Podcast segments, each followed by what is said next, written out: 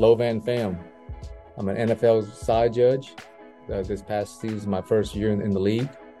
Welcome to the Vietnamese. I'm your host, Kenneth Nguyen. Being part of a culture of nearly 100 million Vietnamese people in the world today comes with a lot of pain, proud history, and privilege. Join me as I highlight and explore the Vietnamese experience from all over. We came here when I was about seven years old.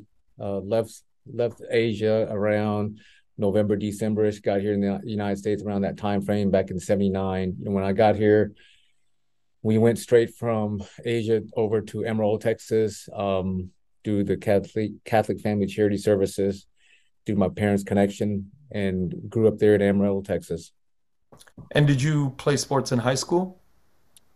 Absolutely. I, I played, I started off playing grade school softball. That's what I got into. That's how I, I kind of got, you know, introduced to the American lifestyle. The American sport was playing softball. Then from there, played tackle football, junior high football, and then from there, high school football. And of course, Texas high school football is huge here in the state of Texas. And you grew up probably around the same time as Dat Nguyen, right? I believe so. I think he might be a little younger, I believe. You know, he played in the league, but yeah, we're we're roughly about the same age. Yeah, we I didn't I never had a chance to meet him, but you know, I, I kind of followed him when he was at Texas A&M, and then of course I followed him just watching him play. You know, just very proud to see him play in the big leagues. You know, being a Vietnamese um, of descent, you know, and coming from where our people came from, that was that was huge because I love football and and just when they just turning on the TV and watching him play, I said, "No, man, I was jealous, but but but at the same time, I was so happy for him." Yeah, I mean, did you have aspirations of becoming uh, a player in the NFL? I had aspirations of playing in college football. You know, that's where my aspiration. That's that's why I love playing the game. Was someday, you know, being like those guys on Saturdays and then, of course, you know, I'm only five foot eight, you know, 150 pounds on a wet, rainy day, you know, fully soaked. But, but yeah, but that didn't stop me from dreaming big, you know, just wanting to play. And I played. I mean, I made the varsity. I was a, I was a two year letterman, you know, in high school football. I played defensive back, and uh, I enjoyed every moment of it. you know, of course, so, at some point in time, you know, as as I got older, the guys around me became bigger, and so I really couldn't compete at the college or more high school level. So I figured, you know what, my route is probably academia, and that's that's where I'm headed. So, what was that path for you like?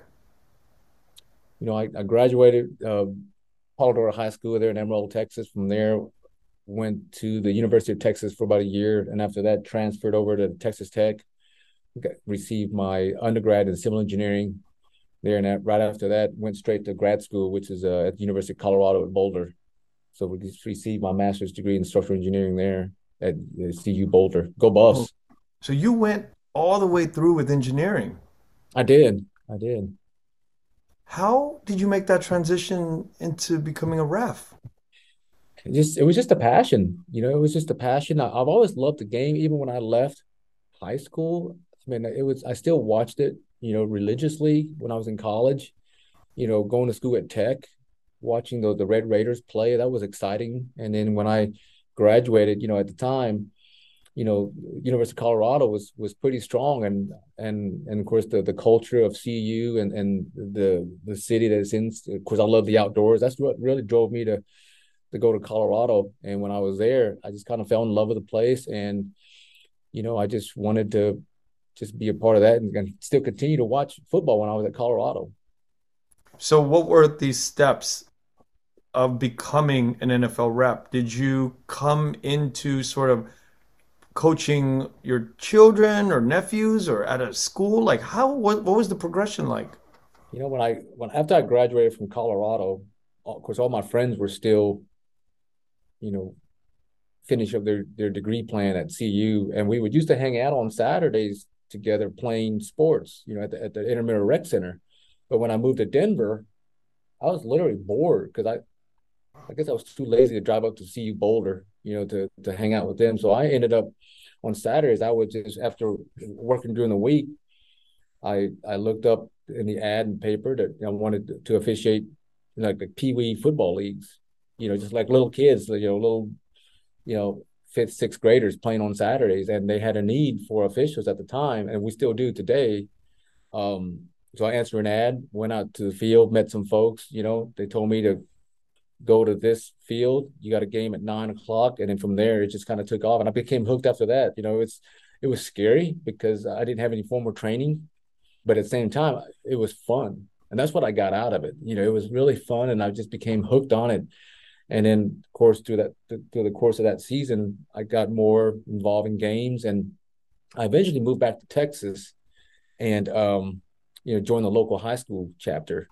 And from there it just kind of took off. Again really no aspiration of being college or nfl i mean not that never really registered with me. Number one you know i'm, I'm vietnamese number one. And i'm like well how common is it to have an asian guy? Well, let alone just an asian guy being on the football field number one. Number two because of where we're at geographically in texas we were away from the austins and the, and the dallas and, you know, than Houston, where football was really, really big in terms of officiating. You know those are those guys that's where all the the great officials come out of or those areas. And and to me i just wanted to just to be on the field just to have fun and and and to really be the best official i can be at my position at that time and so that's kind of where what got me hooked on it it wasn't because of the long-term aspiration of being a college or a, or an nfl referee i just wanted to be the best high school guy there is how many years ago was this when you answered the ad back in 2000. So it's been over 23 years. 2000. Yep. That is incredible that there wasn't a long-term plan or strategy or an aspiration to become an NFL ref. It was just answering an ad, just because you it was just bored. answering an ad. Yeah, I mean, I, I, I, it wasn't even a part of my dream. I mean, it wasn't even, you know, I mean, like once I started getting hooked on it and having fun and meeting wonderful people. That's the other thing too, just meeting wonderful people along the journey. You know, it was always never for me, it was never always the next step. For me, it was always the journey about going to different places, meeting different places, you know, going to Fargo, North Dakota. But why would I go to Fargo, North Dakota? I went there to officiate a game and it was it was awesome, you know, when I when I was doing college ball. You know, and so yeah, I mean it was never a dream. And, and I tell people to this day, don't you know, when you go to these these camps and clinics, you know, to try to get hired on, don't think about the next level because you can't really control that. What you can control is, you know, you stay in shape, you study the rules, you watch a lot of film, be the best person that you are, you know, who you are, and don't try to go out there and put on a show because people will see that and they will they will weed you out just because they know that you're not genuine. So you got to be really genuine and you got to be honest with yourself too. You know, at some point in time, because it's it's a it's a tough thing to get into, but it's very rewarding. You said something about getting in shape. What does that have to do with being a ref? I mean, pardon my ignorance, but aren't you just standing on, you know, just a, a little bit out of the way of the players and you're just watching? Oh, I, I guess, why do you have to be in shape? Oh, Kenneth, appearance is everything. You know, it's just like a job interview. You show up your shirt's not tucked in, your you know your shoes not tied. I mean, it it it speaks volume. So us us as officials, you know, we show up to work a game. The first impression we're gonna have on, on the coach is how we dress. I mean, that right there tells you how much credibility you're gonna have wow. being on the field to work for them. I mean, if you look at a guy, you know, he's he's looked like he's toned, he's he's in great shape, he can move. That's the important thing, right? in officiating, we got to be able to move. And uh, you know, if you're not in shape or your your mobility is limited, then you're not going to be able to do your job to see the action. Most of those guys are in great shape, or all of them are in great oh, shape. They're, they're in excellent shape. I mean, excellent, excellent shape. Is it something that you test for before you go on to the big leagues? At the higher level, we do, you know, we do have physicals and BMI that we have to test for yearly, annually. Most college conferences do, not. If not all college conferences do it. You know, number one is it's for your safety and for your health, you know, as a person. But at the same time, they want to know that if you're going to go, you know, provide officiating services for them, they want to know you're in shape, that you are, you know, at the top of your game as best as you can. You know, I, I didn't prepare, I, I prepared a lot of questions, but one thing I didn't think about was this question of physicality. Have you ever been knocked around uh, in games? You know what? The physicality helps because in, in the college game, you know, is very exhausting. And it's exhausting because on average, it's it's close to, you know, I worked in the Big 12. And of course, the, in the Big 12, it's a lot of scoring, right? A lot of points. I mean, it's just a lot of offense. Let's just say a lot of offense, right? And so those games, they throw the ball around a lot. I mean, a lot. I mean, a lot. It's it's pretty much you know, prevalent in college football now, especially at the Power Five level. But the games are long. I mean, it, it tests you physically and it tests you mentally, probably more so mentally, because you got to stay sharp. You know, the average play probably lasts eight seconds, like from snap to dead ball, eight seconds. So it becomes a cycle in your mind. You know, you work the play, you kind of take a break, and then you have to reset get ready for the next play. So there's there's that dead period, and then there's a live ball period. Then we go back to dead period. So we do this, you know, 200 times a game in college, sometimes 220 times a game in college. And so yeah, it's it's uh it's very exhausting, and and that's where I think the physicality and also the the, the mental, you know, your mental state really helps you go through those games. So, at what point do you go from Pee Wee to high school and then to college and then to Big 12, then to the NFL? Like, what was that progression like? You know, starting Pee Wee, you kind of kind of learn from the some of the veterans. Um, you learn kind of where to go, what to look for, and as you get more, you know, it's all about experience. You get more experience, then you you dabble in high school football. High school football becomes a little bit more serious. You know, these these high school, it's all about the kids, and they, you know, we want to be able to to do a good job. We want to be able to um, know the rules and enforce the rules correctly. You know, because there's a lot of planning, a lot of a lot at stake. You know, for any high school team to play on Friday night, Saturday night, and so with that, you know, as you become more experienced, you know, if you have the ambition you sign up to go to what they call officiating camps and clinics that they have throughout the country. You know, you can Google that, and um, there's camps starting in like February to like June, July that you go to, where the supervisors get to see you. You introduce yourself to them. They put you on a roster, so they kind of see you work. So you do this year in year out, you know, and that's what I did. I, I kept on. I went for you know five years straight going to different clinics throughout the country. I went to Fresno, California. I went to Houston, Arkansas. I went to all these camps that were that that supervisors were at where they were watching us and evaluating us. And so once they see you, then they invite you to other camps. So when they invite you to other camps, then they say, "Hey, would you be interested in working?" You know, Southland Conference, for instance. You know, the Division One AA. Then from there, other supervisors might see you and say, "Hey, would you be interested in working?"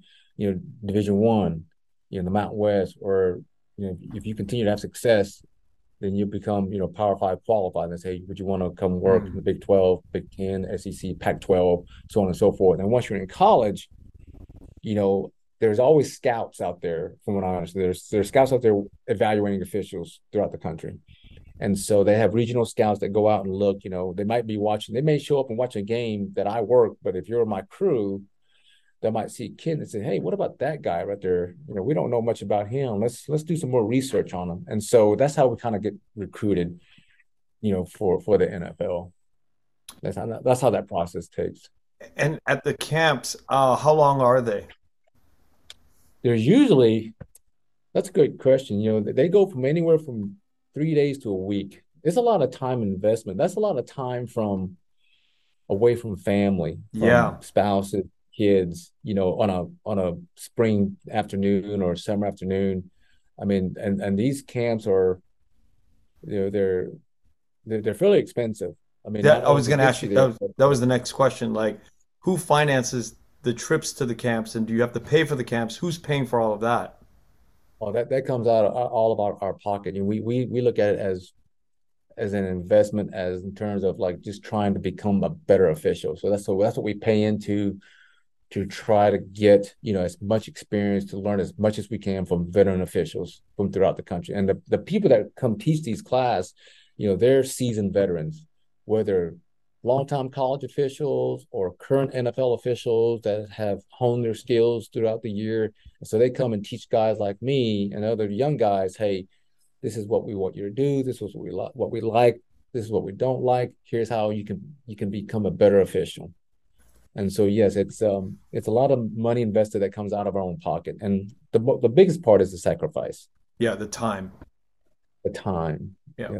But I, I can imagine people who aspire to get better at refing will go and pay these, you know, these camps and these in, for instruction, but maybe they're not real material to keep advancing to higher levels. I mean, do you find that, you know, there, there's got to be some sort of criteria inside of our body that you have talent for this? I mean, are the people that the guys and women that showing up to these camps all people that are potential upgrades from where they are or are there people that show up and they're like really crappy and they just have this like pipe dream and they just pay to learn more but really you know you get a mixed bag of people or are all of them people like at your level who are just sharp and then going in and you know you have this cohort of amazing people yeah, I mean, it takes a lot. You to, it takes a lot to even be at the high school level. You know, and, and out there right now, there's there's a lot of great high school official. Whether you're a young high school official or,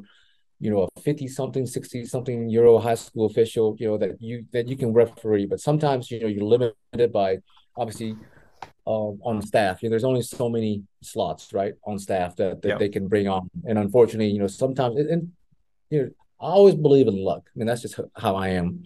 Uh, I believe in luck, and a lot of where I am today is because of the luck that I've had.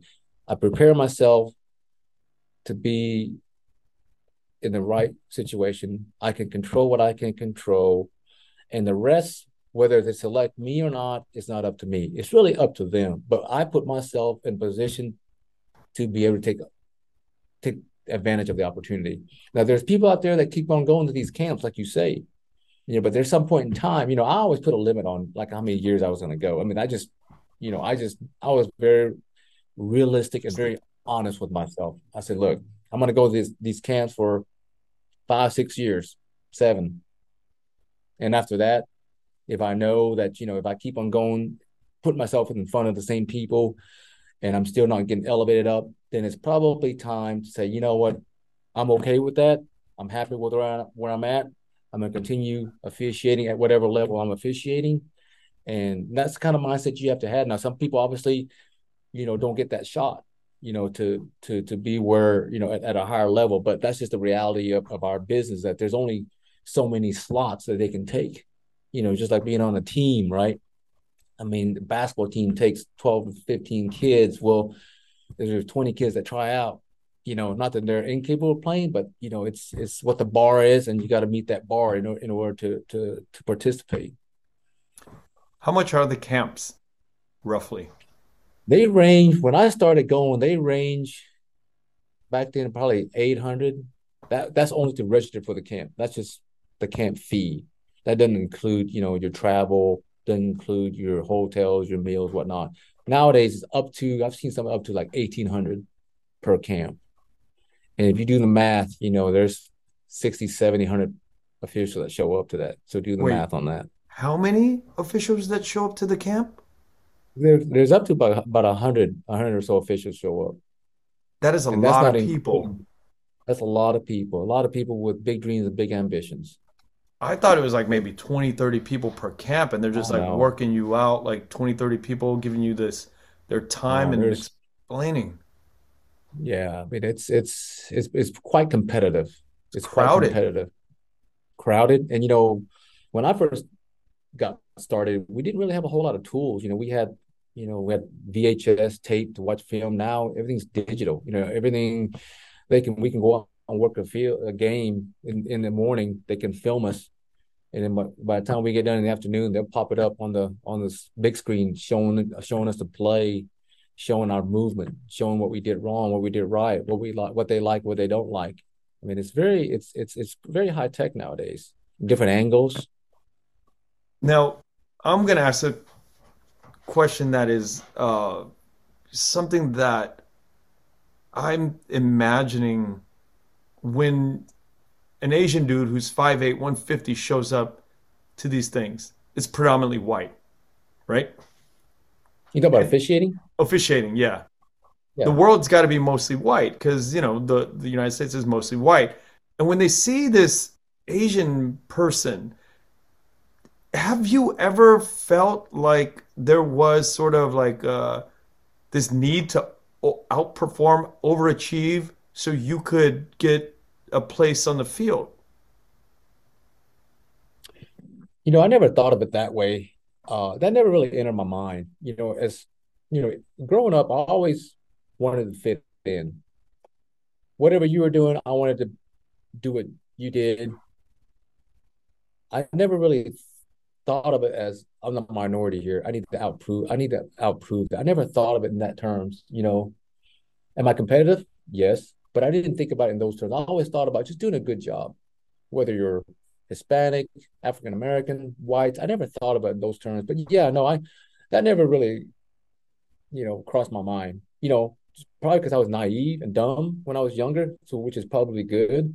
Not not where you you know, as you get older, you become more analytical. You come, you, you evaluate things a little bit more. But no, back then, I just, I just wanted. I mean, where I grew up, you know, I, I was probably the only Asian guy in, as part of the chapter, if not the whole state of Texas, that was officiating high school football.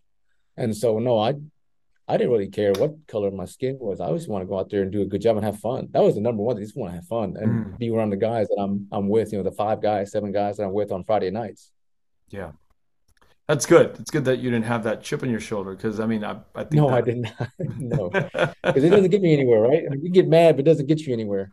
Yeah. control that. Yeah. What are some of the skills that you have to have as a ref? What are some of the skills you gotta you gotta be able to you gotta be coachable. You gotta be able to learn. You gotta be able to like, you know, take critiques and take criticisms and take be able to learn and be open to what people are telling you. You gotta be like a big sponge and just, you know, emulate what the people that are having success do and learn from it you know, we're gonna make mistakes. That's just part of officiating, you know. But yeah, you gotta have you gotta have the will to want to get better. You know, the, the day somebody some an official told me one time, one of my mentors said, the day that you think that you made it is when the day you need to quit. You know, and that's and that's very true because I'm always chasing that bar. You know, I'm never gonna catch it, but I'm I'm always gonna chase it because that's the mindset I need to have and in order to succeed in officiating as well as in life. You know, the minute you become complacent in something, that's when you let your guards down. That's when you kind of get lazy. Is an And I, I don't ever want to do that. Yeah, interesting Yeah, answer because I thought you were gonna be like, oh, you have to have good hand-eye coordination. You have to be, you know, be able to run. You be, you have to have like this uh, ability to see things very quickly and make assessments. But that's not your answer. Your answer is like you need to be able to learn. You need to be able to be open-minded and have a growth mindset. absolutely. The game is changing. You know, the game, the, the football game is changing ever since when I got started to now. You know, um, back in the day, those guys ran the ball probably 80% of the time. Now it's, you know, they they have the um, you know, the run pass, you know, the RPOs.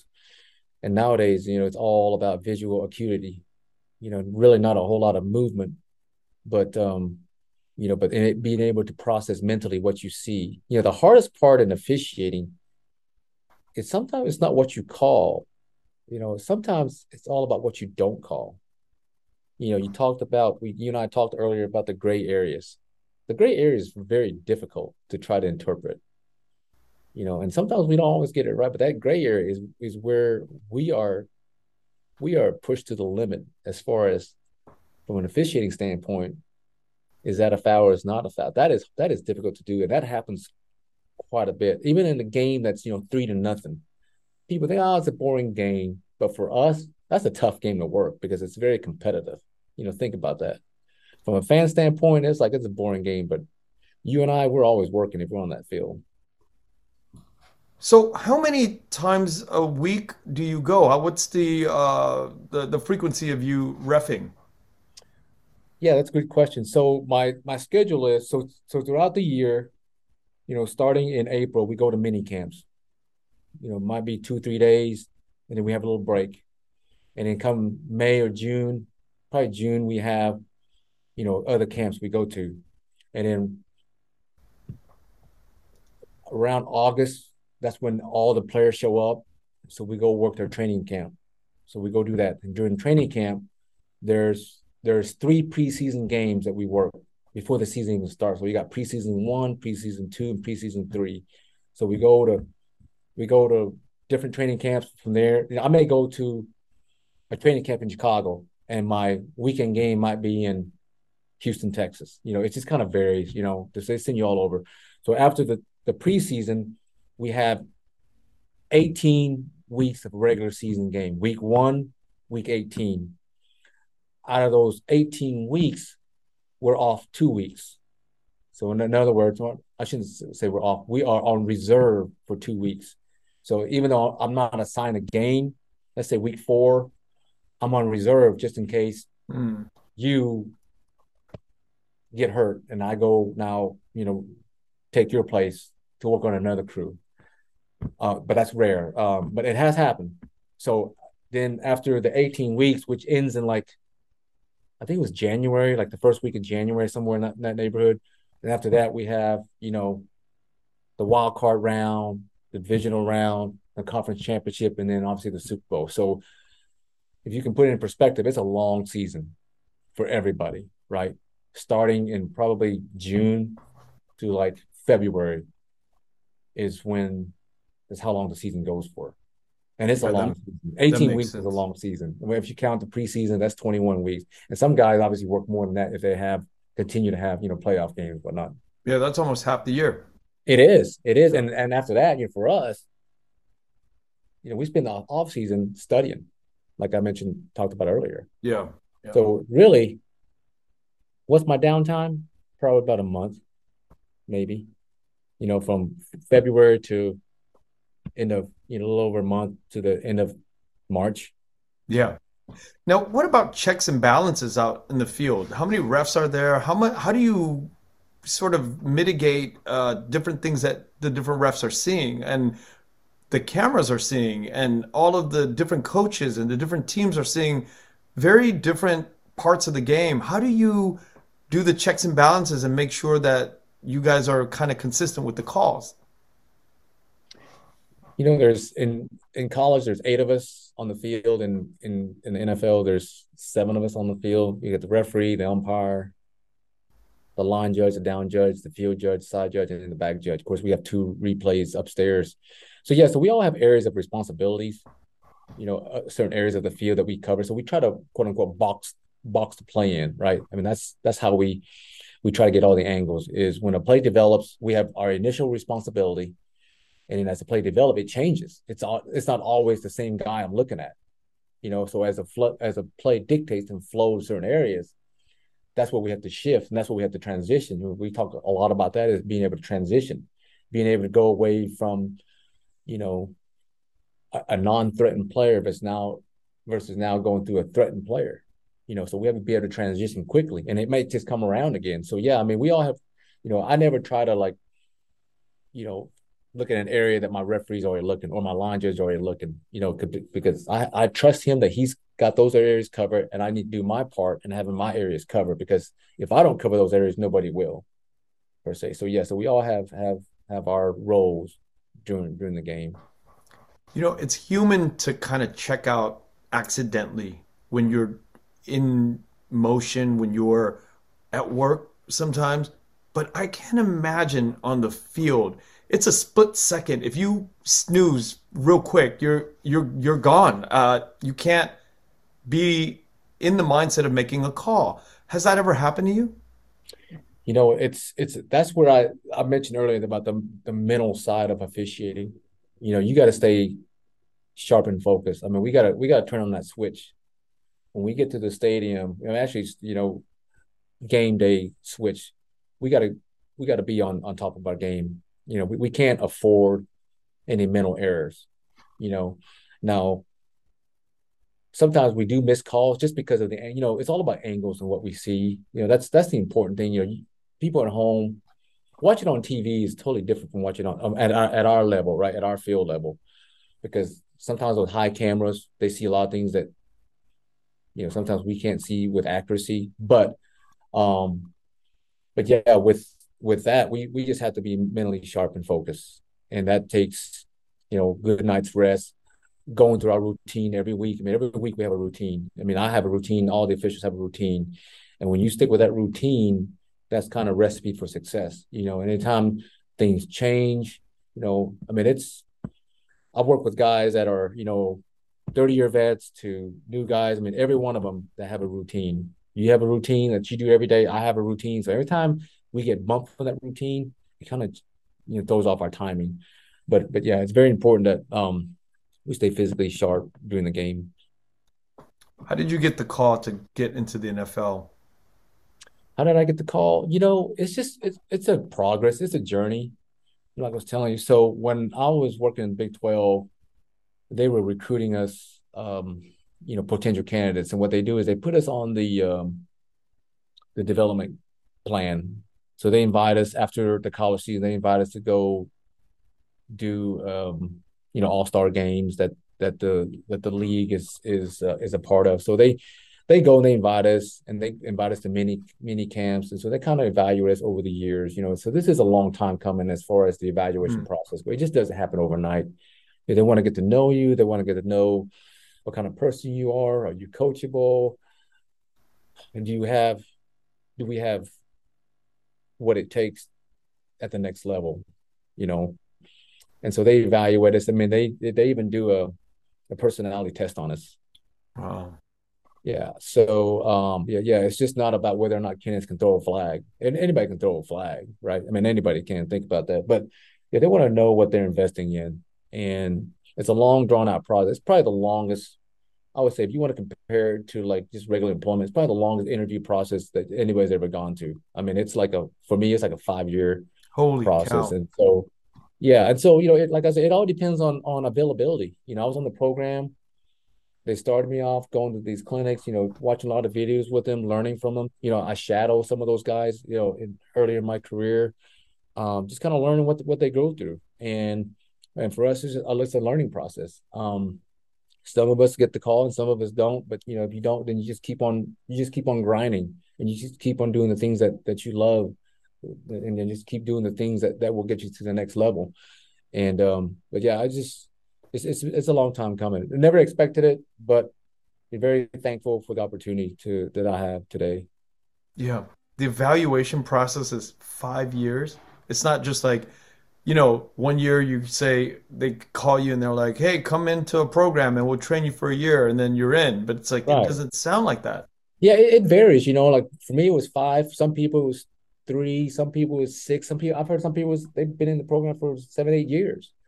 You know, and thinking, oh, it's it's you know they're they're not going to call my number, but but all of a sudden you know they they get the call. So yeah, it's there's no magic formula to it, really, Kenneth. There's not really a yeah you know, they it's it's all about availability. When guys retire, you know, last year we had some guys that retired, and so that that made room for guys like me. You know, and this year there, I'm, I think there's some guys that might retire as well. So they'll they'll be bringing in a new group of officials that's going to come in. So great for them. You know, great for them to have that opportunity. Yeah. yeah. Now I know you said that race was never really a chip on your shoulder or anything like that, but at some point when you're like in the NFL did you ever think about the significance of being the only Vietnamese to get that far? You know what? I never thought about that until guys like you remind me of it. you know I mean? it's a great thing, you know, because a lot of people have reached out to me saying how great it was, and you know, and I and I think about it, you know, I, I think about it more and more as as these questions come out, and I, you know, and I become very emotional about it because you know, um, to be the first you know, it's not it's not about first of all, it's not about me really. It's about the people around me, you know, that that have helped me get to this journey. You know what I mean? It's the people that guys like you and everybody that you've interviewed in your podcast. It's people like that that have like been like at the forefront of what they love doing and they're doing it well and how they represent our our culture and our people you know immigrants in general that's how i look at it not only as vietnamese but as immigrants that come to this country with big dreams, whatever dream that is, you know, that's where they're at today. And and and I'm just so proud to to you know, represent our people like that. And to be the first, I was like, wow, what is that? I don't even know what that that even means. You know, I have people that say that's the coolest thing, you know, coolest objective to me. But you know, to to represent our people, I think that's the most important. And I hope the younger generation, the Asian generation, would follow in my footsteps and not just chase their dream if they want to be you know, basketball, NBA ref, or hockey, or you know, baseball official out there. Because I'm sure there, there's another Lo Van Pham out there somewhere. I, I just haven't met him yet. You know that he's he's in he, he's a he's a needle in a haystack somewhere that that he hasn't come through yet. But hoping someday that he would you know be selected and, and be the next guy. So or gal. Yeah, when I first read about you and heard about you and continue to hear about you, the feeling of pride swells up, you know, because there's very few, if not any, uh, representation in the NFL since that. You know, when Dat Nguyen uh, came onto the Cal- Dallas Cowboys, we were all, as a community, so proud. And now, you know, this is uh, at the at the next level of um, the NFL for us. It's you know, we we a lot of us watch uh, football, and just to know that there's a Vietnamese ref out there, how cool is that? Yeah, thank you. You know, that's that's good and bad. You know, the only bad thing is they know that I'm the only Asian guy out there, so you can't miss who I am. So, but no, it's I'm very honored. You know, very honored um, by the people that helped me along the journey. You yeah. know, from my mentors to my parents to my friends to people out there that help. You know, I, I don't do a very good job of promoting myself. I never have been you know, but it's great to have people out there that support. You know, they always say that you don't really apply to the NFL. People push you into the NFL, mm. you know. And um and I didn't know a lot of people growing up. I really didn't. I I, I just had, you know, our, our the Texas Panhandle, Amarillo, Texas, where I grew up. Those guys, my mentors, that kind of pushed me along the way. That said that they believe in me. They said, "Man, you, you're going to be a good official. You you might consider doing higher level at some point in time." You know, I'm like, really? It's just a game you know i was like it's just a game you know like where where why, where do i need to be? I need to go to i need to go to college get my degree. That's what i told them you know. But um but yeah i mean it's uh it's been a wonderful journey. It really has. And uh continue to learn. And hopefully that inspires other asian kids to pursue their passion their dream. Uh, it definitely does. I'm sure it does. What what does it mean to be vietnamese to nowadays? Man i'm i'm so prideful of my of my people. You know, I I have the best of three worlds, four worlds, really. You know, so my nationality is Vietnamese. My parents Vietnamese. They grew up in Vietnam. My parents moved to Laos during the war to get away from it. Lived in Laos. We learned the Laos culture. I can speak Laos. My parents taught taught taught me Laos. My mom knows how to speak Thai. I grew up learning Thai you know, a little bit. I still have Thai friends today. And then moving here and living here, my wife's Caucasian. So I live like the ultimate cultural dream that I could ever live. You know, I can speak Viet, Thai, Laos. Um, my kids are, you know, half and half. And so I try to teach them, you know, the best of both worlds, you know, not just not just one culture, but but to appreciate every culture that that you're a part of. And if you're not a part of it, always try to learn about other cultures too, because not long ago, you know, we walked in their shoes. You know, the, the new immigrants that are coming to this country. You know, the the Burmese, the um, you know, the the, uh, you know the that's the south the the Africans. You know, those that now grew up in Amarillo. I mean, that's where the meat packing company still is.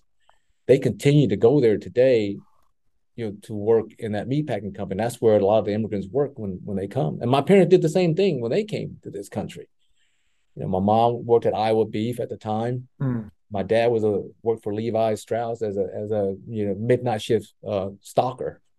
So yeah, I mean, you know, definitely learned the value of hard work. You know, living in in Amarillo, Texas, and uh, you know, great place to live, wonderful people, hardworking people, and that's what that's what really set the foundation to where I'm at today, just because of what, what I was around. Yeah. No. Now, when I think about your position, I think about the Vietnamese community and I think about um, the players, the refs, everybody involved in the NFL. How does like the NFL sort of prevent bribery and all this money exchange from happening uh, at the levels of you know everybody involved in the institution? Well, you know, betting betting is very serious, you know, for us in the NFL and for us officials too. You know, we we have we sign a documentation that pretty much says we can't even bet on March Madness. I mean, that's just how serious it is. Wow. Don't be around casinos, you know, during the season. Don't be around horse race. I mean, like stuff you don't want to, you know, that may shed you in the wrong light. You don't want to be a part of. I mean, that's just the way. I mean, they yeah, the, the compliance department is very, very serious about that. And, and I take it very serious, you know, with that. So yeah, anything that has to do with with any type of betting, whether it's small, you know, whether it's office pool, anything like that, we, we stay away with because we don't want to portray the image that the game is fixed. You know, I mean that's that's the last thing. We we we don't want to jeopardize the integrity of the game. Yeah.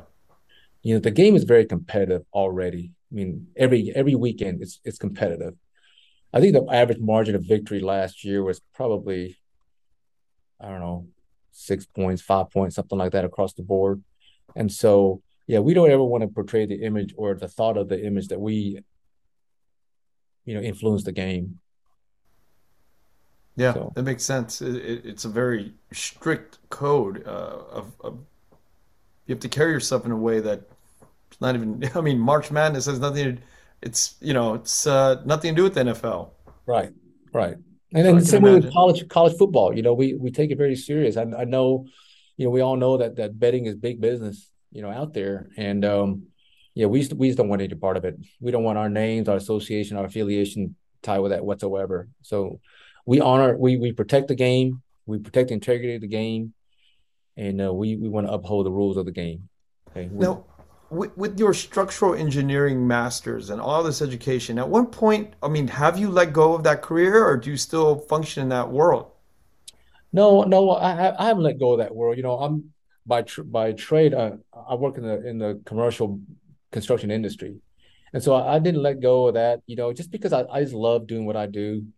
You know, it's a lot of work being a doing what my regular job is, which is uh, in the GC world, and but then also in the fishing world, it's I'm also busy with that, and plus I have two kids that I'm trying to trying to raise, you know.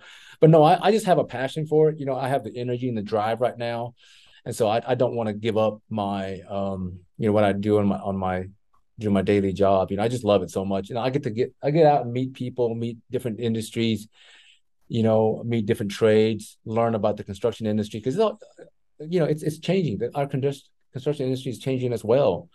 And so, you know, what's hot today might not be so hot tomorrow and, and new ways of building, you know, bridges and building buildings. You know, it's it's always cool that when I when I go to stadium, that's that's what I look at. I look at mm. structural integrity and the structural design of buildings and, and the stadiums. It's impressive that you still keep your day job as well as, a, but could you live? I mean, a personal question: Could you live on uh, an NFL ref jo- uh, salary? You know, I, I think you can. You know, I think you can. Just it's just based on really what what what kind of person you are, what kind of lifestyle you want. You know, I mean, I I can, but you know, but but I don't look at it in terms of that way. I just kind of look at it in terms of just wanting to be involved in everything, be involved in you know the real world, the construction world, because you know nothing lasts forever, right? F- football's not going to last forever. My other job's not going to last forever. So yeah, I'm always looking for the next thing to do. You know, I might want to host a podcast show someday and just hang out with you. so, don't yeah. don't don't get me started, Lo. I, I I tell every one of my guests, I'm like, if you're on this show, that means you probably have a lot of connections and you probably have a lot to say.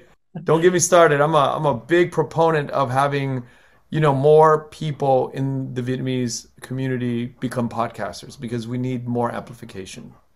Gotcha. Thank you. I will consider that. Yeah. Thank you. Yeah. I mean, can you imagine you hosting a a, a sports podcast? It's like you know, I yeah. thought about that. You know, I got a lot of friends that do sports podcasts, and you know, it's uh, it's pretty fun after getting off, you know, talking to them for a while. You know, I've been on several of them with some of my friends uh, in Amarillo, and uh, it's it's been fun. You know, it's been fun just talking about sports in general. Yeah. Know?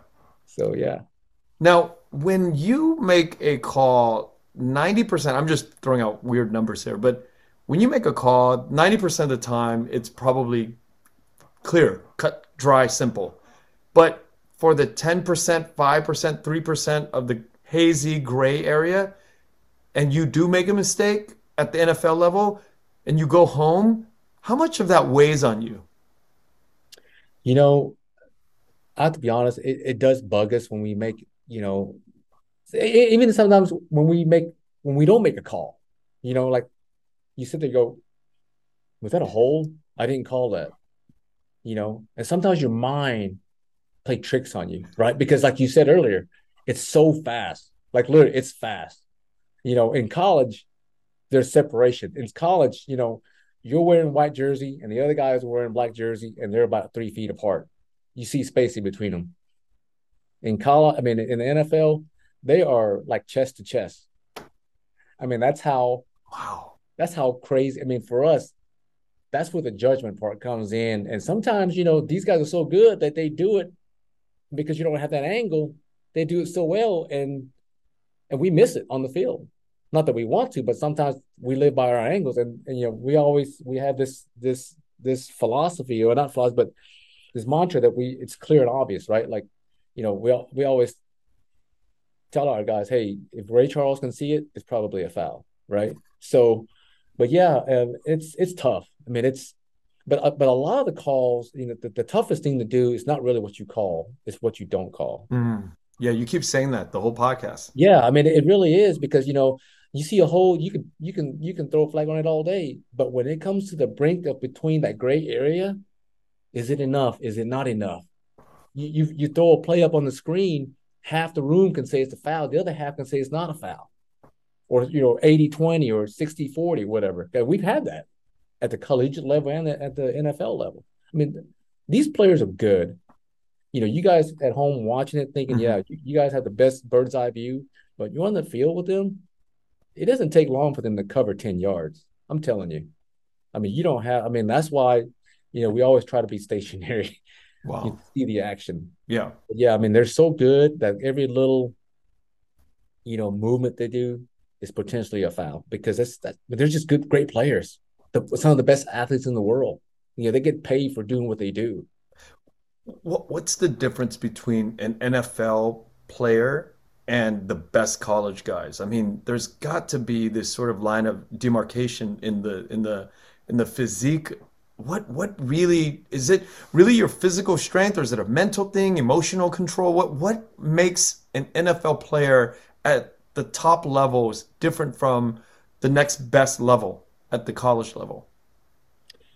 You know, that's a great question. You know, I've always I've always wondered about that too, you know, because um, you know, you see guys that are successful in the league today, when they you go back and you retrace their history, they didn't really stand out in college. Mm. And the mm. guys that stood out in college, you know, are kind of struggling in the league, you know. So it, it wow. it's kind of, and then the guys that come out of nowhere in in college are like some of the best in it. Like for instance, Jerry Rice. You know, I'll throw out Jerry Rice.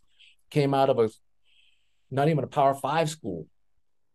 NFL legend, one of the greatest players that ever lived and played the game. You know, I mean, it's you know, I don't know what really it's maybe it's just the chemistry because they they're all strong, right? If you're able to make it, and you're all strong, you, you can play. You went through the combine, they tested you, they know what you can run, they know how high you can jump, they know how what you can squat. They the physicality is there. But that doesn't project into the future. That's not. Right, a... It doesn't project into the future. Right. Right. I mean, you, you've had you've had Heisman Trophy winners that go flat. That, that go that don't have you know that great of a success in in the NFL. You know, so yeah, it's it's you know I, I really don't know. You know, I'm not a player nor claim to know it about the players, but it's I can tell you it's very demanding for them. I can't imagine what they go through on a daily. It's very demanding, and it's very competitive. And then they they got to fight the injury bug. You know, don't forget about the injury bug. Yeah. You know, you get hurt, you can't really throw the way you used to throw. You can't really run the way you used to run. But yeah, I mean, it's you know, it's um, it's a tough profession, uh, for those guys. You know, that's why, you know, when they get hurt, it's it's a serious it's a serious thing. You know, it's not only it's serious for the team, but it's also serious for them because that's that's their livelihood. That's how they they feed and then uh, support their families. That's fascinating, though, it, to think about like the best doesn't always mean that you're gonna be a legend like Jerry Rice. Right, right, yeah. That's it's it's yeah. I, I can never figure that out. You know, like wow. some of the guys that you know maybe it's the team that you're on. You have good supporting cast players. I mean, mm. maybe that has something to do with. Maybe it's the chemistry. Maybe it's the kind of defense you run that shed a light on your ability. You know, if you're a great running back and you're on a team that don't run that don't run the ball, guess what? You have no stats, right? If you're a great receiver and you're on a team that run the ball, guess what? No, I mean, you know, it's there's probably a combination of that. You know, I I don't know, but I think that maybe has something to do with it. But at the end of the day, you know, to answer your question, those guys are very good at every position that they, you know, that, that you see on the on the field. they put the best players on the field, every team. And that's what I witness when I go to these camps. I said, these guys are good. These guys are big. And now I understand that's why this these games are so competitive, you know. And um the, the the margin of victory is very small compared to, you know, back in the days when when guys would stay on teams, you know, for five, seven, eight, nine, ten years, the team pretty much stay this. Nowadays, everybody's switching teams, you know, year in and year out. So it's never it's never really the same team. You know, like like the Rams. You know, the Rams were great last year or the year before that. Yeah. This year, you know, they they struggled a little bit because there were a lot of personnel changes. So yeah, I mean it's it's crazy to to think about, but that's reality of the league and how competitive it is. What do you think makes the NFL so special? Because I mean, there's a lot of sports, there's a lot of action going on in the world, but why is the NFL so damn special? Oh man, that's a great question. Um, why is it so special? You know, it's the it's the show. You know, it's the big show. If you think about it, it's the big show. These are the some of the I mean, who who wouldn't want to see the, the the greatest athletes on earth compete? You know, you have it's it's a combination of skill, grace, power, strategy, all mixed in one. And it's just a great product that's out there that people want to watch. College is great, NFL is great. You know, that's why football in this country is so awesome. Everybody gravitates to it. You got, you know, seven year old men to, you know, teenage girls watching it. You know, I mean, it's it's just a wonderful, you know, sport to be involved with. And it's, you know, I, I pinch myself every day. I said, I'm an NFL yeah. official. I was like, that's crazy. My wife crazy. reminds me that like, she's like, has that hit you? I go, no, not really. You know, mm. like that's cool. But yeah, I mean, it's it's a wonderful production to be a part of. It's almost like watching a miniature war happen. Yes. Right. And yeah, it's like watching modern day gladiator. Yeah. That's what it is. You know, I mean, they go out there and they, I mean, you guys on TV, you know, when you hear the hit, you're like, ooh, that's. Imagine yourself on the field with us. That sound is like ten times what you hear. And I mean, it's it's brutal. it's like this. I tell my wife, it's kind of like this. It's kind of like getting in a car wreck without a seatbelt. when they get hit, that's what it's like. Okay, I'll, I'll ask a, a sensitive question here about your children. Would you advise them if they wanted to go into football to go into it? Yeah, yeah. My friend, my my my son Boulder, you know, he plays flag football. he loves it. You know, I mean, I, I'm not really, you know, safety's is huge in all sports, right? It doesn't matter if you're playing golf. It doesn't matter if you're playing volleyball. Safety is paramount number one. You know, the NFL and football in general have done a great job of of doing with technology mitigating some of that. You know, yeah. we look out for, you know, potential, you know, um, you know, head injuries and stuff like that. So yeah, we have people in place that help mitigate that with equipment with tackling technique. You know, coach uh, uh, coach a few years ago with the with uh, with Seattle. You know, they had they put out a video on how to properly tackle. Hmm. You know, I thought that was the greatest video I ever seen growing up. I mean, I when I was playing, you you just try to blow somebody up. Doesn't matter how you do it, just take a dab. But now there's a technique, a way to do it safely, and it's been proven that you can do it safely. So yeah, I have no problem with my kids playing football at all. You know, if if they if they choose to but yeah, I think I think it's a safe sport. I think it's safer today than what it was probably you know three four years ago. Right. With all the technology that we have, and so yeah, I mean everything that we everything that was uh, once legal in our sport, if it you know promotes, if it encourages injuries, we try to take that out of the game. You know, like leading with the head, that's very dangerous. Very very dangerous. Yeah. Yep. Growing up, did you have a favorite NFL team? You know, growing up in Texas, that's always on TV was the Cowboys. You know, the Cowboys were always on TV. And so we were either my dad was watching it, or if I went to my buddy's house, we were watching it. So that's who I end up watching. You know, most of the time. That's that's all they would televise. You know, except for Sunday night football or Monday night football, then you get to watch other teams. But yeah, I mean, in the in Texas, it's you know probably in this region, it's probably Cowboys. the Cowboys for everybody. What about the separation of your allegiance and your your love for the Cowboys versus calling a game in Texas? I mean, is there any conflict conflict that you might have? No, you know what? When when I when I step on that field, you know, I don't really see logos. Mm. You know, I don't really see like all I see is number 10 or number 11 or number two or number eight. And I think about my responsibilities, you know, and that's a great cricket. People ask me that all the time. Hey, when you were in college, did you did you root for the Colorado Buffalo? Did you root for Texas Tech? You know, I, I never I never thought of it that way. You know, I just went out, worked my game, did my job. Hopefully I did my job well. That was really all that I was concerned with. What kind of contributions do you think the Vietnamese culture, from your perspective, has given the world today? Man, we're giving them a lot. I mean, a lot. I mean, from food to, you know, the first Marine to professorship to people that's in the broadcast business, you know, Mike Yam and, you know, all these people that's that's always, you know, on, on ESPN, on, you know, CNBC. I mean, it's you know the culture, the language, the food. I mean, Vietnam is like if you haven't been there, and I always tell people, if you haven't been to Vietnam, you guys need to go. It is such a beautiful place. Yeah. You know, I talked to a, a lot of vets that went and served over there. They went back and they, you know, come back and they tell me it's such a beautiful world. They, they couldn't believe they went over there to to fight. You know, I mean, such a beautiful landscape, people, and it's so modern. I mean, it's so modern. I, I, I always tell people it's, it's, almost like you're walking downtown New York because that's yeah. how modern it is. I mean, you got the obviously the, the area, but but you know the new developed area, it's it's there as well for them to go experience. When was the last time you went? I went back in 2015. 15.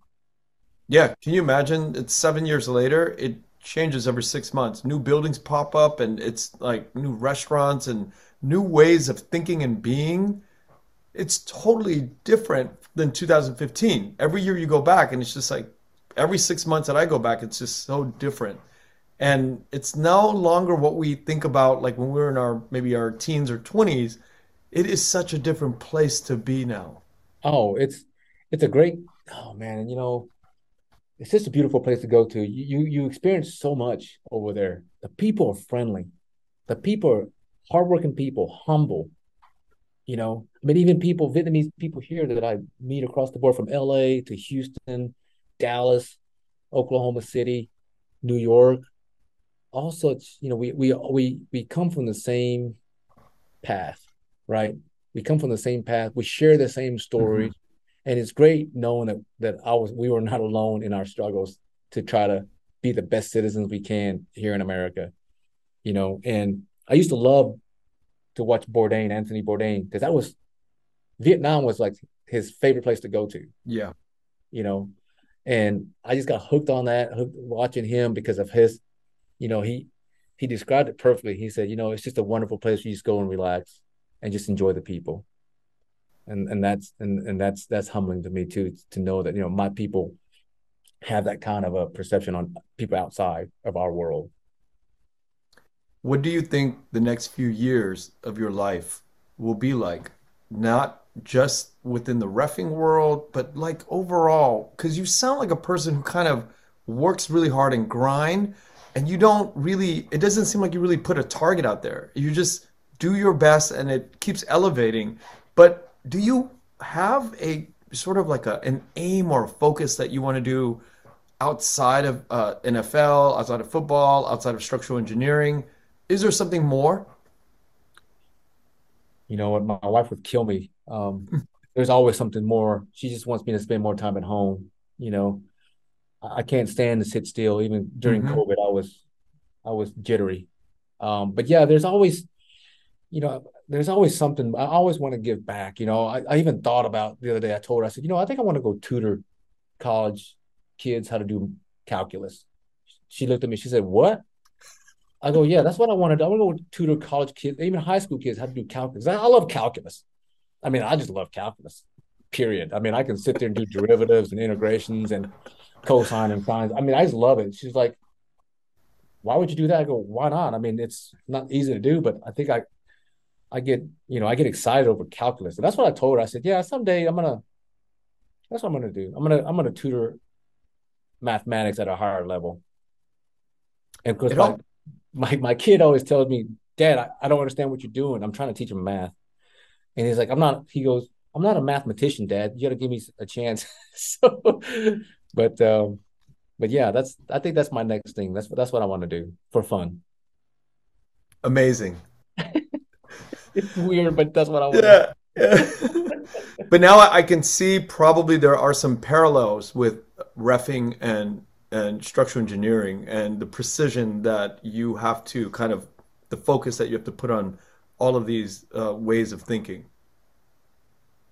Yes, you know, um, we have to pay attention to details. Yeah, details, right? Details, and you know, I always tell people, officiating is almost kind of like a surgeon like when you go when you we go show up to re, to referee any sport, people expect us to be perfect, right?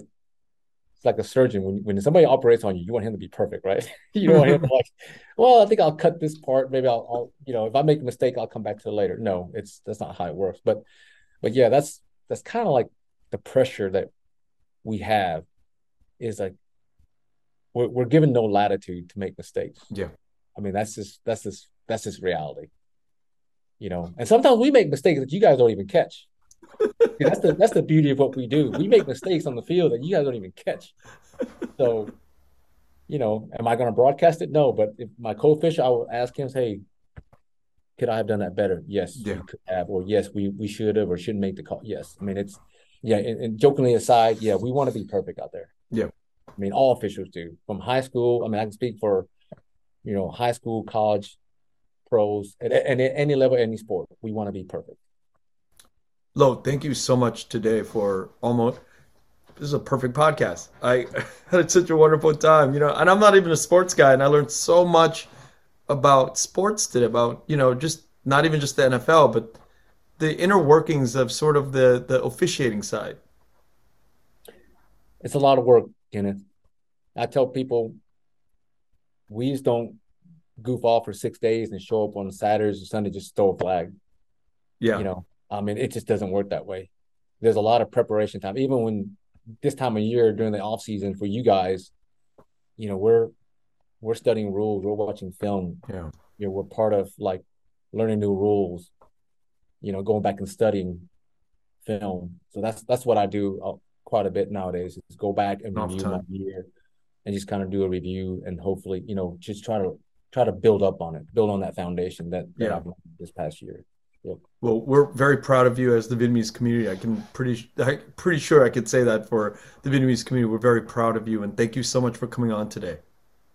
No, thank you. I'm proud of guys like you too. To, you know, to give guys like me that didn't know, you know, podcast exists out there for us to learn from because that's that's what I do. I learn from other people, people that have had, you know, a lot of success.